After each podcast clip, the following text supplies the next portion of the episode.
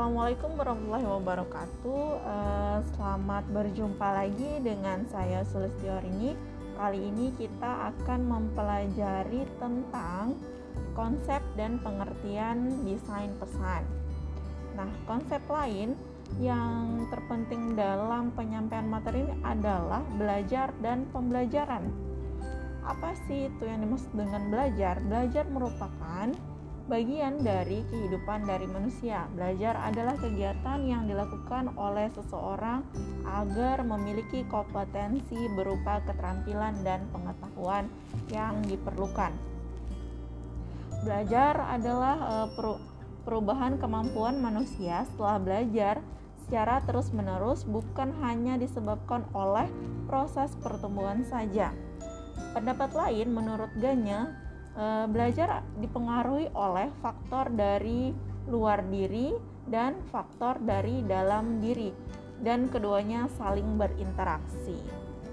E, dalam teori psikologi, konsep belajar oleh Ganya dinamakan perpaduan antara aliran behaviorisme dan area dan aliran instrumentalisme. Oke pada e, beberapa ahli mengen, beberapa ahli berpendapat bahwa belajar dapat dikelompokkan ke dalam beberapa jenis. E, belum mengatakan tujuan bela, tujuan belajar berdasarkan kawasan belajar yang dikenal dengan taksonomi Bloom. Di antaranya e, tujuan pendidikan oleh Bloom dibagi menjadi tiga domain. Pertama ada ranah kemampuan intelektual, yaitu eh, kognitif, afektif, dan psikomotor. Nah, pada ranah tingkatan kognitif itu sendiri terkait adanya tingkat kemampuan, pemahaman, penerapan, dan analisa sintesa serta evaluasi diadaptasi oleh eh, Anderson di, eh, setelah level evaluasi masuk ke level menciptakan. Kemudian uh, di ranah afektif Nah, ranah afektif ini mencakup segala sesuatu yang terkait dengan emosi, misalnya perasaan, nilai, penghargaan, semangat, minat, motivasi, dan sikap. Dibagi menjadi lima kategori. Pertama ada tingkatan penerimaan, pemberian respon, pemberian nilai, pengorganisasian serta karakteristik. Kemudian e, belum membagi lagi yang disebut dengan nama e, karak ranah psikomotor.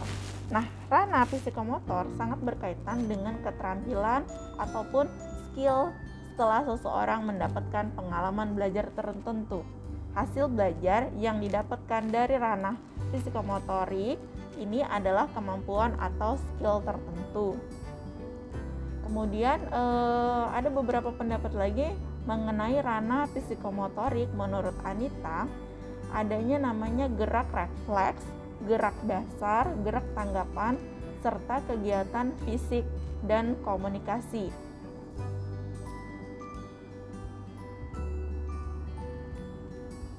Nah, dari kegiatan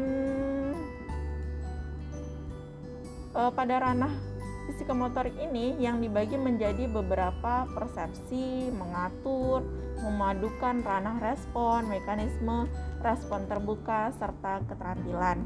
Serta ada namanya lagi e, level adaptasi dan mengorganisasi.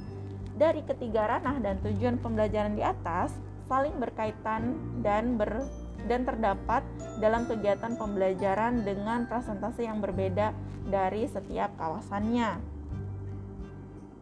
Pembelajaran merupakan bagian dalam dunia pendidikan. Nah,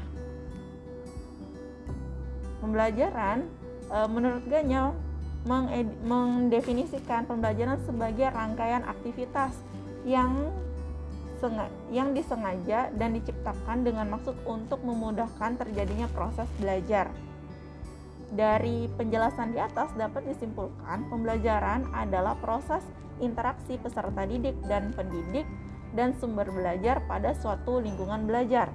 Pembelajaran merupakan bentuk yang diberikan pendidik agar dapat terjadi proses pemerolehan ilmu dan pengetahuan, penguasaan, kemahiran, dan tabiat serta pembentukan sikap dan kepercayaan pada peserta didik. Dengan kata lain, pembelajaran adalah proses untuk membentuk peserta didik agar dapat belajar dengan baik. Proses pembelajaran dialami sepanjang hayat oleh seseorang, serta dilakukan di mana pun dan, kapan, dan kapan pun. Sekarang ini proses pembelajaran semakin efektif dan efisien dengan berbagai kegiatan pembelajaran uh, baik pertemuan kita pada konsep dasar dari desain pesan uh, kita akhiri. Sampai jumpa di pertemuan selanjutnya. Wassalamualaikum warahmatullahi wabarakatuh